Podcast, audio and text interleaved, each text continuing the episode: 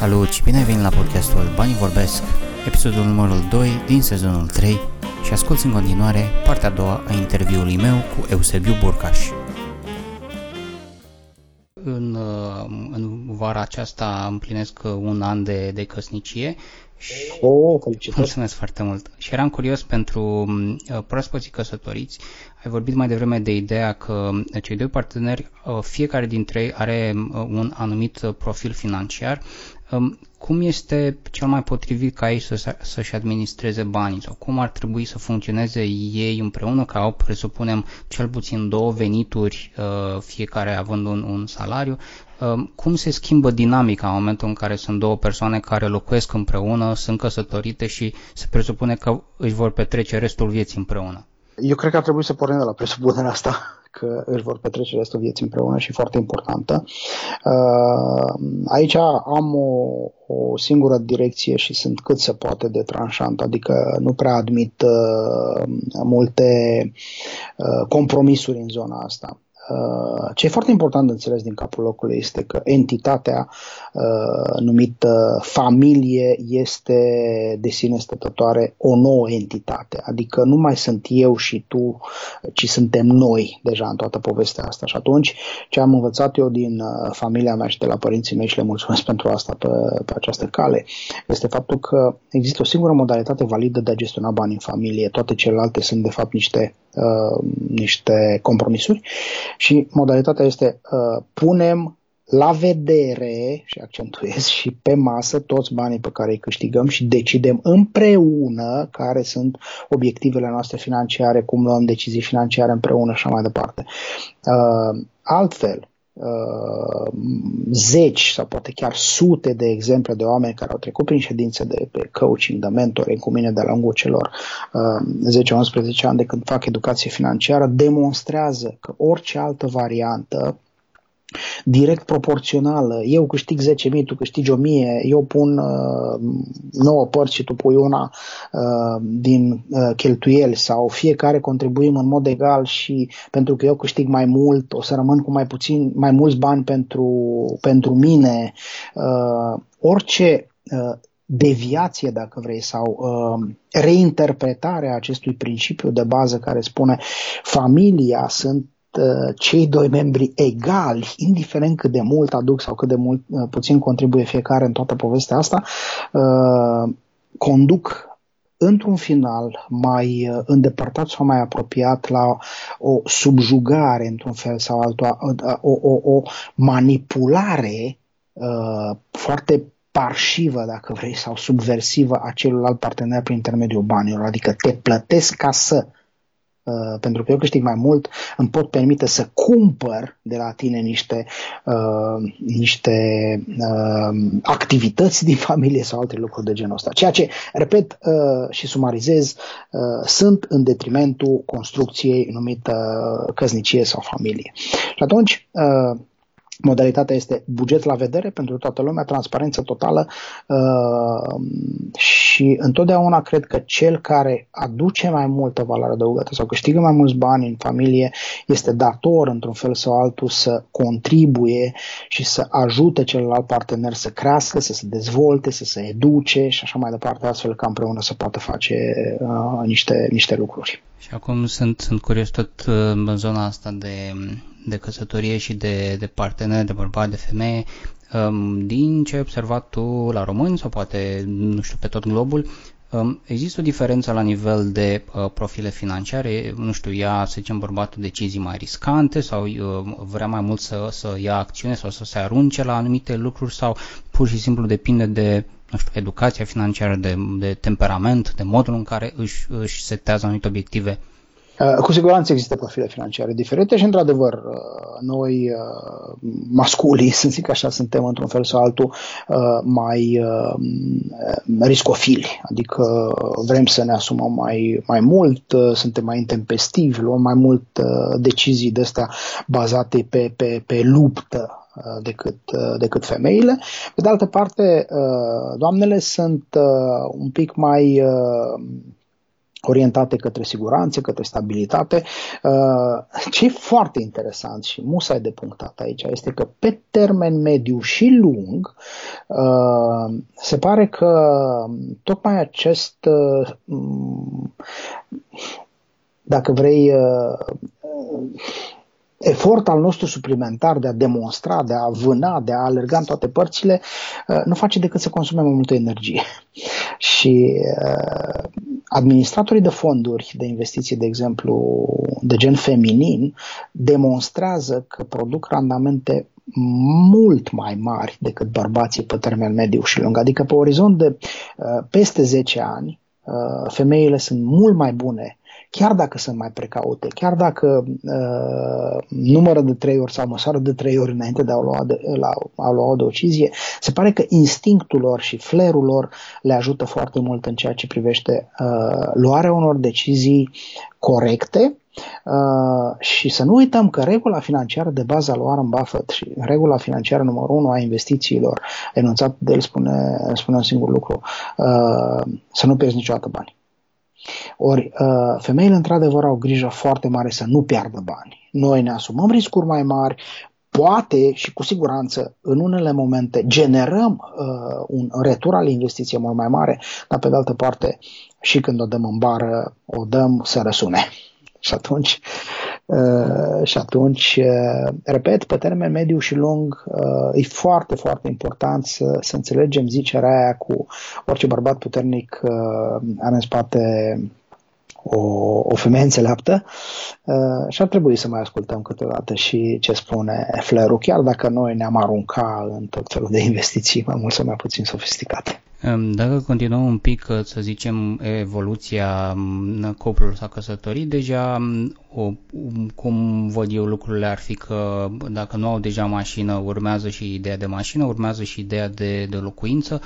cum ar trebui să-și dea ei seama dacă sunt pregătiți să-și cumpere o casă sau o mașină sau dacă ar trebui să meargă pe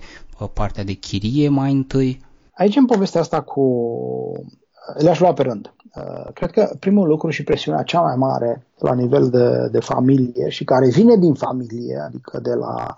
uh, de la părinți, este legată de casă. Uh, imediat după căsătorie, probabil că trăiți voi lucrul ăsta deja dacă nu aveți deja o casă, părinții se preocupă într-un fel sau altul ca nou cuplu sau noua familie să aibă un acoperiș deasupra capului și atunci toată presiunea lui și toate conversațiile, dacă vrei, sunt concentrate spre acest, uh, spre acest uh, obiectiv major al achiziției uh, casei. Acum, punctul meu de vedere vis-a-vis de vis-a-vis de, de chestiunea asta este că proprietatea imobiliară pe care ar trebui să o aibă în vedere cuplu este legată întotdeauna de gradul de îndatorare, mai ales dacă vorbim de uh, dacă vorbim de achiziționarea unei proprietăți prin, uh, prin credit. Și regula spune în zona asta că n-ar trebui să ai un grad de îndatorare mai mare de 30% pentru, uh, pentru locuința ta. Astfel încât uh, chiar în cazuri de, de, de criză, de recesiune, de derapaj economic major, uh, gradul tău de îndatorare sau uh, procentul din banii tăi care se duce către proprietatea uh, cumpărată Uh, către casă să nu fie mai mare de Doamne ferește, 50-60% din veniturile pe care, pe care le ai. Și atunci asta este un prim indicator, adică ne putem permite o proprietate care să nu genereze un grad de îndatorare mai mare de 30%, Uh, atunci răspunsul este ok, hai să cumpărăm casa asta. Dacă nu ne putem permite asta și ne ducem la un grad de îndatorare de 40, de 50, de 60, de 70%, Doamne ferește, uh, atunci este, este grav și n-ar trebui să luăm decizia asta. Acum, într-un fel sau altul, BNR-ul a reglementat cel puțin de la începutul acestui an uh, potențialul gradului de îndatorare la nivel de, de, de proprietăți imobiliare și ne păzesc ei dacă nu ne mai știm păzi noi într-un fel sau altul. Uh, iar în ceea ce privește partea cu, cu mașina, uh, ne mai rămân undeva, să zicem, un, un 10% uh, din gradul de îndatorare, adică din veniturile noastre se ducă spre, spre mașină. Asta, așa forțat, ne dă o valoare a mașinii pe care, ca și cuplu sau ca și familie, ne-am putea o permite undeva cam, să zicem, de maxim jumătate din venitul nostru anual. Deci dacă noi câștigăm uh, 1000 de euro pe lună, înseamnă 12.000 de euro pe an, automat uh, valoarea mașinii pe care o cumpărăm trebuie să fie undeva de 6.000 de euro sau ceva de genul ăsta. Deci sunt câteva elemente de asta de semnalizare. Acum, evident că nu-i bătut în cuie și putem să, să baleem în stânga sau în dreapta acestor limite. Ele sunt niște limite indicative, dar uh, pe măsură ce ne îndepărtăm de acest punct de echilibru, riscurile la care ne expunem sunt, uh, sunt din, ce, din ce în ce mai mari. Pe de altă parte, ceea ce spun de fiecare dată, acum, cu casa lucrurile sunt simple, oamenii vor să locuiască liniștit, decent, să aibă, cum am spus, un acoperiș deasupra capului, ca și familie tânăr căsătorită, nevoile nu sunt extraordinare, mai ales că uh, încă suntem în relații sociale destul de accentuate cu, cu, cu prietenii noștri, ieșim destul de mult uh, și așa mai departe. Eu spun pentru tânări căsătoriți până în momentul în care apar copiii, uh, un apartament de o cameră, uh, o saltea bună și o cafetieră sunt suficiente ca și mobilier. Uh, iar în momentul în care apar copiii, deja trebuie să luăm lucrurile în serios și să, să avem o proprietate un pic mai mare ca să putem să, uh, să le asigurăm uh, un minim de, de, de confort. Iar în ceea ce privește mașina, în multe cazuri s-ar putea să nici nu avem nevoie de o mașină, mai ales dacă suntem aproape de job, dacă nu călătorim foarte mult, poate că mașina începe să devină un moft. Și poate că ar fi mai interesant să putem închiria o mașină din când în când de la rentă car atunci când ieșim din oraș sau așa mai departe și cu siguranță costurile ar fi mult, mult, mult mai reduse decât, uh, decât a uh, investi în, uh, într-o, așa eufemistic spun, conservă cu roți care cheltuie bani în mod constant și care nu produce aproape nimic în afară de puțin confort pentru deplasările noastre. Cred că noi suntem ca români cu câte un picior în, în două topuri, nu neapărat în, în sensul bun și aici aștept perspectiva ta. Unul dintre ele ar fi uh, la, în coada clasamentului la nivel de educație personală financiară și pe de altă parte probabil în Europa, din ce știu eu, un top 3, poate top 5 dacă nu chiar numărul 1 la nivel de proprietar totuși de, de apartamente, de garsoane și așa mai departe. Vezi o problemă cu cu cele două lucruri, legătura dintre ele? Da, multă vreme am crezut că există o foarte puternică legătură între ele. Mai recent chiar m-am uitat pe niște studii și se pare că sunt în lideri mondiali în uh, zona asta de proprietăți uh, imobiliare. Uh, tangențial am mai atins subiectul ăsta la începutul conversației noastre. Uh, o văd și bine și rău. Acum, repet, după standardele educației financiare globale, uh, care spune îndatorează-te pentru proprietatea ta pe 100 de ani sau așa mai departe și n-ar trebui să fii neapărat uh, proprietar, uh, să locuiești mai mult în chirie sau alte lucruri de genul ăsta, am putea, într-adevăr, face o corelație foarte puternică între nivelul nostru de educație financiară și nivelul de proprietate. Pe de altă parte, eu am o vorbă vorbă și țin foarte mult la chestia asta. Atâta vreme cât nu știm să investim în altceva decât în betoane, măcar să investim în betoane. Adică uh, dacă nivelul nostru de conștiință financiară este Uh, legat de proprietăți. Și să nu uităm că nu mai departe de 100 de ani uh, bunicii noștri se luptau pentru pământ, uh, doreau să aibă proprietăți imobiliare cât mai întinse ca să poată cultiva terenul și să, um, să facă agricultură cât mai eficientă. Se pare că e prea aproape de noi acest lucru ca să uităm toate lucrurile astea și nu neapărat aș pune un stigmat pe, pe dorința noastră de proprietăți uh, imobiliare. Ceea ce este deranjant în schimb, pe de altă parte, este faptul că suntem atât de focusați spre zona de investiții imobiliare încât realmente uităm că mai sunt și alte variante de investiții care ar putea să aducă randamente mult mai, uh, mult mai mari și mult mai consistente uh, pe termen mediu și lung și mai ales că am putea să producem valoare adăugată mult mai mare investind în acele proprietăți. Deci, uh, repet, ca să sumarizez, n-aș blama neapărat uh, apetitul nostru spre, spre investiții imobiliare, pentru că e în gena noastră, într-un fel sau altul, uh, ci aș învăța românii să investească și în imobiliare mai eficient și mai inteligent, uh, pe lângă a investi și în alte instrumente financiare cu randamente mult mai bune decât uh, investițiile imobiliare. E, și aici intrăm în, în următoarea, următoarea idee, partea de investiții imobiliare este relativ simplă, alegem un, un apartament, o garsonieră, o dăm în chirie și cam ăla este, să zicem, tot procesul.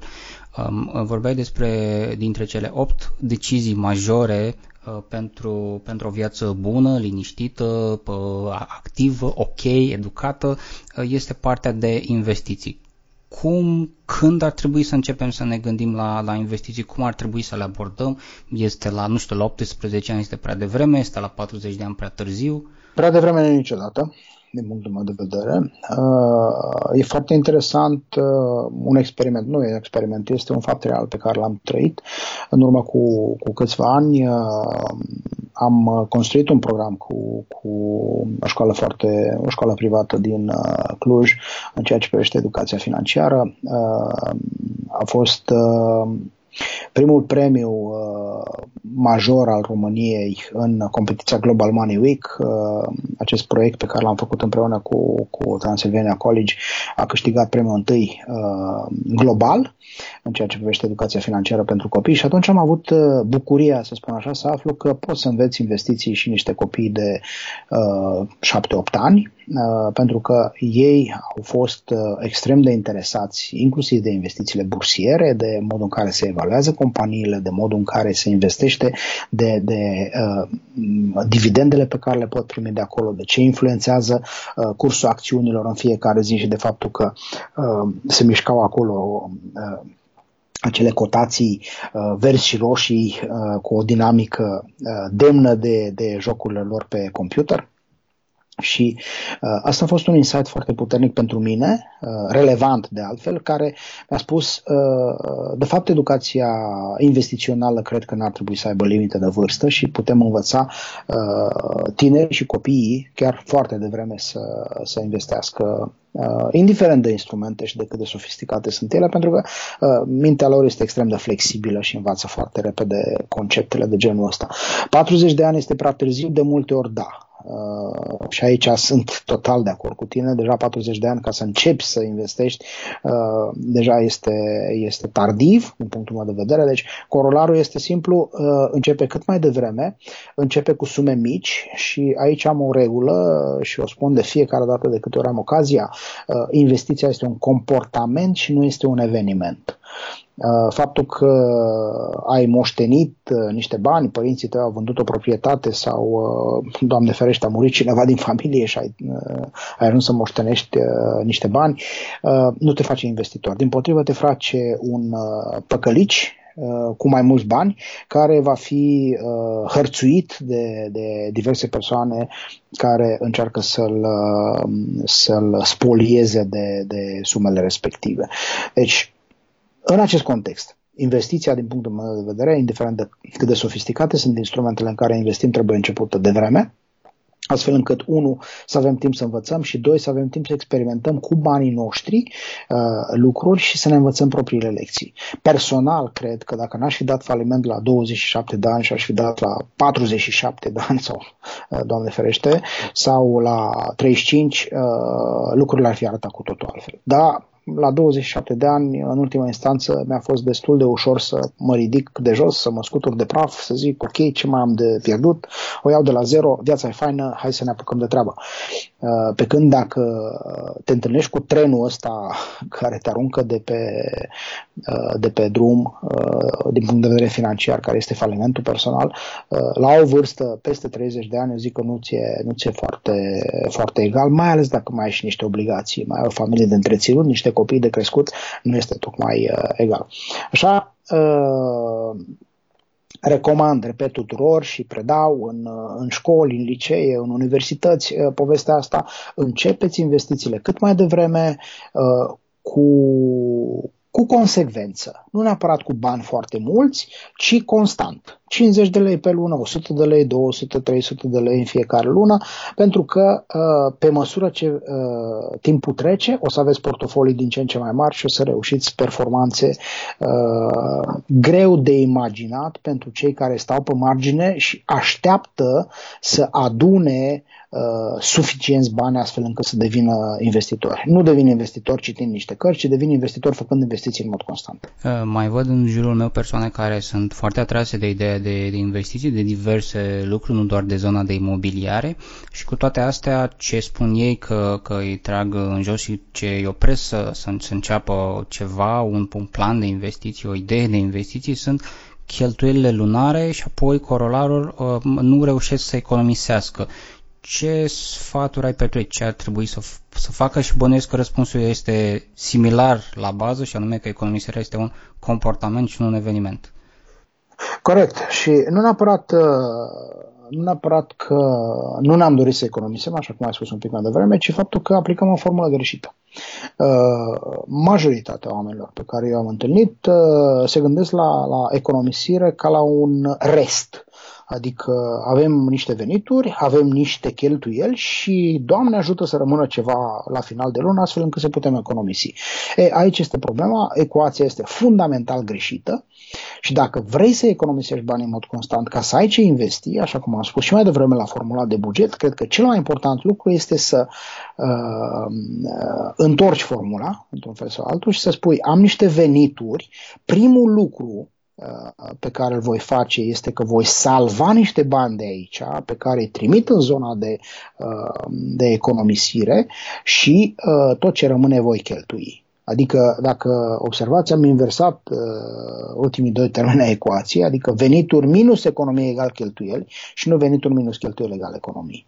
Și atunci uh, vei face toate eforturile să te încadrezi în bugetul care ți-a rămas pentru cheltuieli, o să mai reduci din uh, papa, o să mai reduci din ieșirile în oraș, o să mai reduci din țigări, o să mai reduci din multe alte lucruri de genul ăsta și te vei încadra într-un fel sau altul. Evident că formula nu este uh, universală. Recunosc că sunt oameni care uh, se, se, se descurcă și reușesc să trăiască cu 700-800 uh, de lei pe lună. Pentru mine este total uh, imposibil să, să mă gândesc la lucrul ăsta, dar recunosc că există nivele de genul ăsta, însă este, dacă îmi e permis lucrul ăsta, în momentul ăsta să spun că este o alegere personală, adică oamenii au ales într-un fel sau altul să rămână acolo în zona aceea de câștig, dar asta e altă conversație. Și atunci, ca să economisești, mecanica e simplă. În primul rând, pui deoparte in, indiferent de lună și indiferent de moment, banii pe care te-ai hotărât să economisești. Și uh, ce rămâne îi vei cheltui pentru că oricum asta este setarea de bază. Și, mă rog, americanii au vorba asta cu plătește-te pe tine mai întâi, uh, plătește-te pe tine însuți și așa mai departe. Mie nu-mi place neapărat chestia asta pentru că uh, mi se pare că e un pic forțat. Adică mă plătesc pe mine însumi, uh, suna, mă duc să-mi cumpăr uh, trei Adidas, uh, două shorturi, uh, trei înghețate și 5 uh, popcorn. Uh, în schimb, când spun salvez niște bani ca să am ce investi și să, să-mi dezvolt un fond de pensii, să-mi dezvolt un fond de investiții personal, să dezvolt un fond pentru educația copilului meu, deja uh, încep să dau o, o direcție uh, economisirii. Să nu uităm că economisirea în sine, per se, nu are niciun sens. Este total nenaturală. Economisim 1. Ca să cumpărăm niște bunuri de valoare mai uh, mare. 2. Economisim ca să ne facem un fond de urgență, să avem un tub de oxigen financiar. Și 3. Economisim ca să putem uh, investi. Astea sunt scopurile pentru care uh, economisim. Economisirea în sine, uh, ca și concept, nu are absolut nicio valoare. Deci numai ca să economisesc, să pun banii uh, dintr-o pușculiță în alta, uh, nu are, nu are finalitate. Uh, dacă continuăm povestea cuplului tânăr căsătorit, dat exemplu fictiv să spunem, cred că o parte din ascultători sunt cu siguranță părinți deja și um, simt că câteva dintre întrebările lor ar fi ok, cum ar trebui să-mi educ copilul, uh, având în vedere că eu nu am o educație financiară avansată și uh, unde ar trebui să mă, când ar trebui să încep, este, poate el încă nu vorbește, este prea devreme, poate l-am dat deja la școală, este prea târziu? Da, sunt trei întrebări într-una singură, o să încerc să răspund uh, în punctual fiecare dintre ele. În primul rând, uh, cum să-mi educ copilul dacă eu nu am educație financiară? În primul rând, uh, eu cred că este stringent, este absolut uh,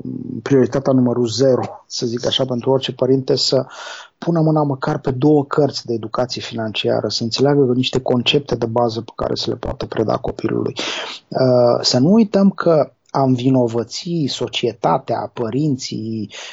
tot ceea ce se întâmplă în jurul nostru este, dacă vrei, apanajul oamenilor slabi. Adică toți cei care vor într-un fel sau altul să justifice uh, ineficiența financiară și lipsa de prosperitate sau bunăstare, vor găsi niște explicații în jurul lor prin care a, soarta a fost crudă cu ei uh, și așa mai departe și uh, uh, societatea nu-i ajută și uh, alte uh, considerente de genul ăsta. Dar dacă tu te uiți în oglindă dimineața ca și părinte și spui, mă, aș vrea să-l învăț pe ăsta să facă altfel lucrurile decât le-am făcut eu, uh, pune mâna pe carte. Și cred că cel puțin două recomandări am aici. În primul rând, uh, cartea de bază a lui Kiyosaki, Tată bogat, Tată sărac, uh, este vitală în ceea ce privește uh, lectura pentru orice părinte. Și în al doilea rând, cartea lui Dave Ramsey, Copil bogat, copil isteț, este de asemenea foarte, foarte importantă în ceea ce privește, dacă vrei, ingredientele de bază în ceea ce privește educația financiară un pic mai practică, mai avansată. Pentru că Kiyosaki ne dă niște concepte, de vrem zi ne dă niște lucruri practice pe care să le folosim. Deci, cu părinții de aici aș începe. Puneți mâna pe carte, oameni buni. Dacă recunoașteți că nu sunteți educați financiar, dar vreți să vă ajutați copiii, nu vă așteptați să se întâmple asta la școală, pentru că uh, oamenii se pare că au altă treabă acolo nu neapărat să facă educație financiară pentru, pentru uh, pruncii noștri. Iar uh, în ceea ce privește momentul prea devreme sau prea târziu în care se începe educația financiară, eu uh, împreună cu fica mea am învățat o lecție.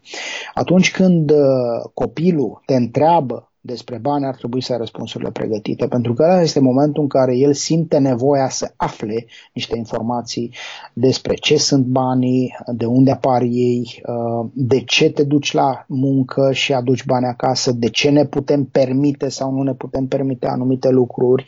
uh, de ce alte familii se duc în vacanțe, de chiar dacă nu știe copilul valoarea lor, dar își dă seama din poze uh, vis-a-vis de uh, hoteluri și activități pe care le-au făcut uh, colegilor prin altă parte. Ăsta e momentul cel mai dificil pentru un părinte în care, și acum o să fiu foarte dur, majoritatea părinților încep să-și mintă copiii.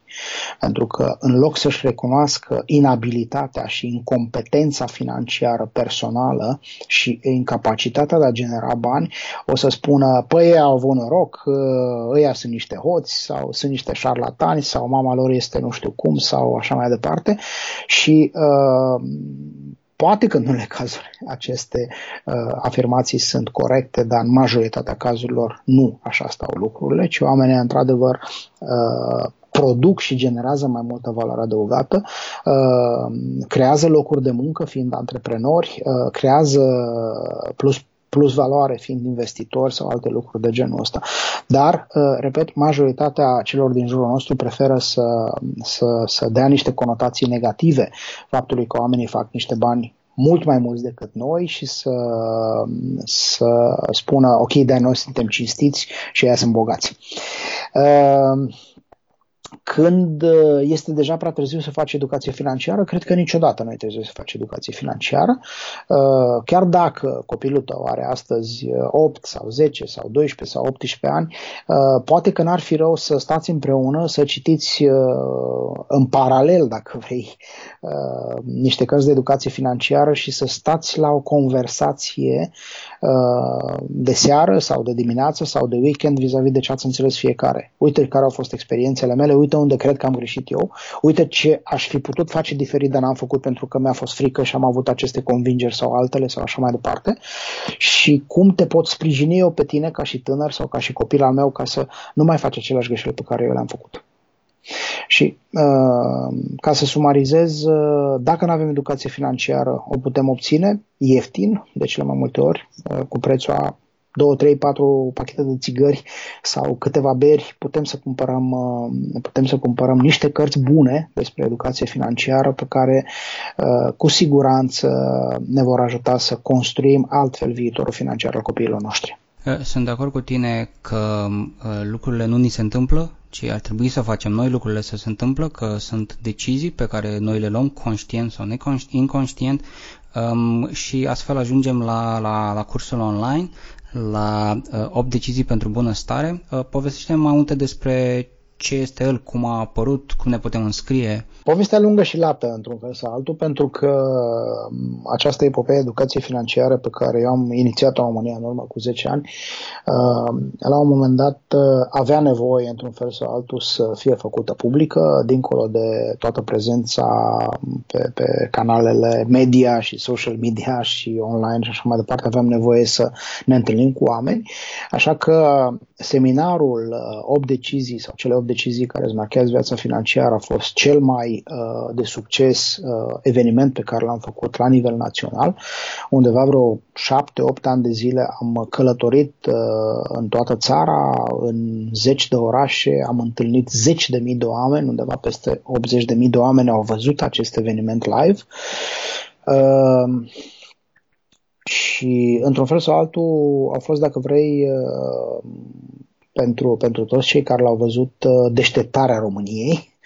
uh, din punct de vedere financiar și mărturisesc că cu bucurie că am, am uh, văzut oameni realmente transformați din punct de vedere a rezultatelor financiare pe care le-au obținut și a relației lor cu banii în urma acestui eveniment. După care uh, am, ajuns, uh, am ajuns la un punct în care am spus uh, ok, trebuie să ajungem la mai mulți oameni, uh, mult mai repede, pe o cale mult mai eficientă și mai ales să le dăm posibilitatea să aibă o resursă pe care să o acceseze oricând și mai mult decât atât uh, să aibă niște instrumente practice de lucru pe care atunci când trebuie să ia o decizie, pentru că e vorba despre decizii, trebuie să ia o decizie financiară în ceea ce privește o investiție, în ceea ce privește achiziția unei proprietăți, în ceea ce privește gestionarea banilor sau oricare dintre cele 8 decizii despre care am discutat, repet, să aibă niște scule uh, de lucru, o, o, o trusă de instrumente cu care să poată să-și uh, susțină, să-și ranforceze uh, această decizie financiară. Ori uh, online-ul ne permite să facem asta prin acest curs pe care, uh, repet, l-am sintetizat uh, într-o formulă foarte transparentă și eficient de livrat uh, în mediul online. Sunt uh, videouri, sunt uh, tutoriale, sunt uh, instrumente downloadabile practice uh, care te pot ajuta oricând de data asta, de fiecare dată când ai nevoie de luat vreo decizie din cele 8 sau din cele 8 categorii mari pe care le-am menționat, uh, ai acolo instrumentele gata pregătite, uh, doar să, să le populezi cu niște informații și ele îți vor spune într-un fel sau altul care sunt, uh, care sunt rezultatele pe care, pe care le poți obține. Înscrierea la curs este destul de simplă pe site-ul burcash.ro și pe toate canalele de Facebook, de, de LinkedIn și toate celelalte găsiți linkurile de înscriere la curs. Um, în perioada asta, uh, cursul beneficiază și de o reducere substanțială de 60% față de prețul de bază, undeva 200 89 de lei costă toată povestea și automat uh, poți, repet, beneficia de, de, de un instrument care să-ți uh, susțină orice fel de decizie financiară ai. Și mai mult decât asta, o spun, uh, o spun acum în premieră, am hotărât împreună cu colegii mei ca celor care vor achiziționa acest curs să le acordăm cel puțin în următoarele șase luni măcar o sesiune de second opinion în care eu personal uh, le voi răspunde la întrebări atunci când dau o dilemă în ceea ce privește o decizie. Adică cu condiția ca, unu, oamenii să parcurgă cursul și, doi, să, să-și pregătească într-un fel sau altul această conversație cu mine care uh, mu s-a pregătit într-un fel sau altul uh, și să-mi trimită informațiile înainte de a, de a avea această ședință online uh, sau telefonic uh, eu le voi uh, face recomandarea mea în ceea ce privește decizia pe care să o, să o ia fiecare dintre ei. Cred că în felul ăsta vom aduce multă valoare adăugată celor care achiziționează acest curs și care au nevoie, repet, de cele mai multe ori doar de un punct de sprijin. Așa cum, cum spunea Newton, dați-mi un punct de sprijin și o să restaur universul. Cred că foarte mulți dintre noi avem nevoie de un punct de sprijin. Site-ul este burcash.ro și o să lăsăm și noi linkul către, către curs în, în cadrul articolului acestui, acestui episod. Um, Eusebiu, o ultimă întrebare. Um, dacă ar fi să sumarizezi din întreaga ta experiență și să ne oferi cele mai bune trei sfaturi financiare pe care le poți oferi românilor, pe care ei le pot utiliza să zicem, oricând sau pot uh, utiliza la orice nivel de educație financiară ar fi, care ar fi cele mai bune trei sfaturi? Wow! Asta e cea mai dificilă întrebare de astăzi. Uh, am vorbit o oră și mai bine de atât. Uh, da, aș începe cu, cu sfatul în ceea ce privește investițiile. Uh, pe care l-am mai spus un pic mai devreme printre picături, uh, investiția este un uh, comportament și nu este un eveniment. Uh, investește în mod constant și rezultatele nu vor, nu vor întârzia să apară pentru că te vei rafina în ceea ce privește investiția. Al doilea lucru extrem de important este la temelia tuturor deciziilor noastre financiare Uh, stă analiza comportamentului nostru financiar și anume a bugetului. Uh, orice fel de, de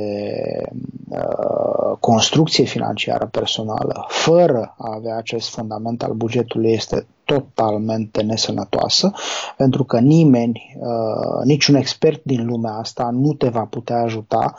uh, să iei niște decizii financiare corecte atâta vreme cât nu se poate uita în spate la modul în care tu uh, câștigi bani, la modul în care uh, cheltuiești bani, la modul în care uh, îți uh, diversifici sursele de venit sau așa mai departe. Și al, uh, al treilea sfat, uh, eu zic că e mai mult legat de uh, zona asta de focus uh, financiar. Uh, banii nu sunt în scop în sine, să ne înțelegem. Uh, banii sunt doar un mijloc de a obține bunăstare, de a obține prosperitate și de a fi fericiți.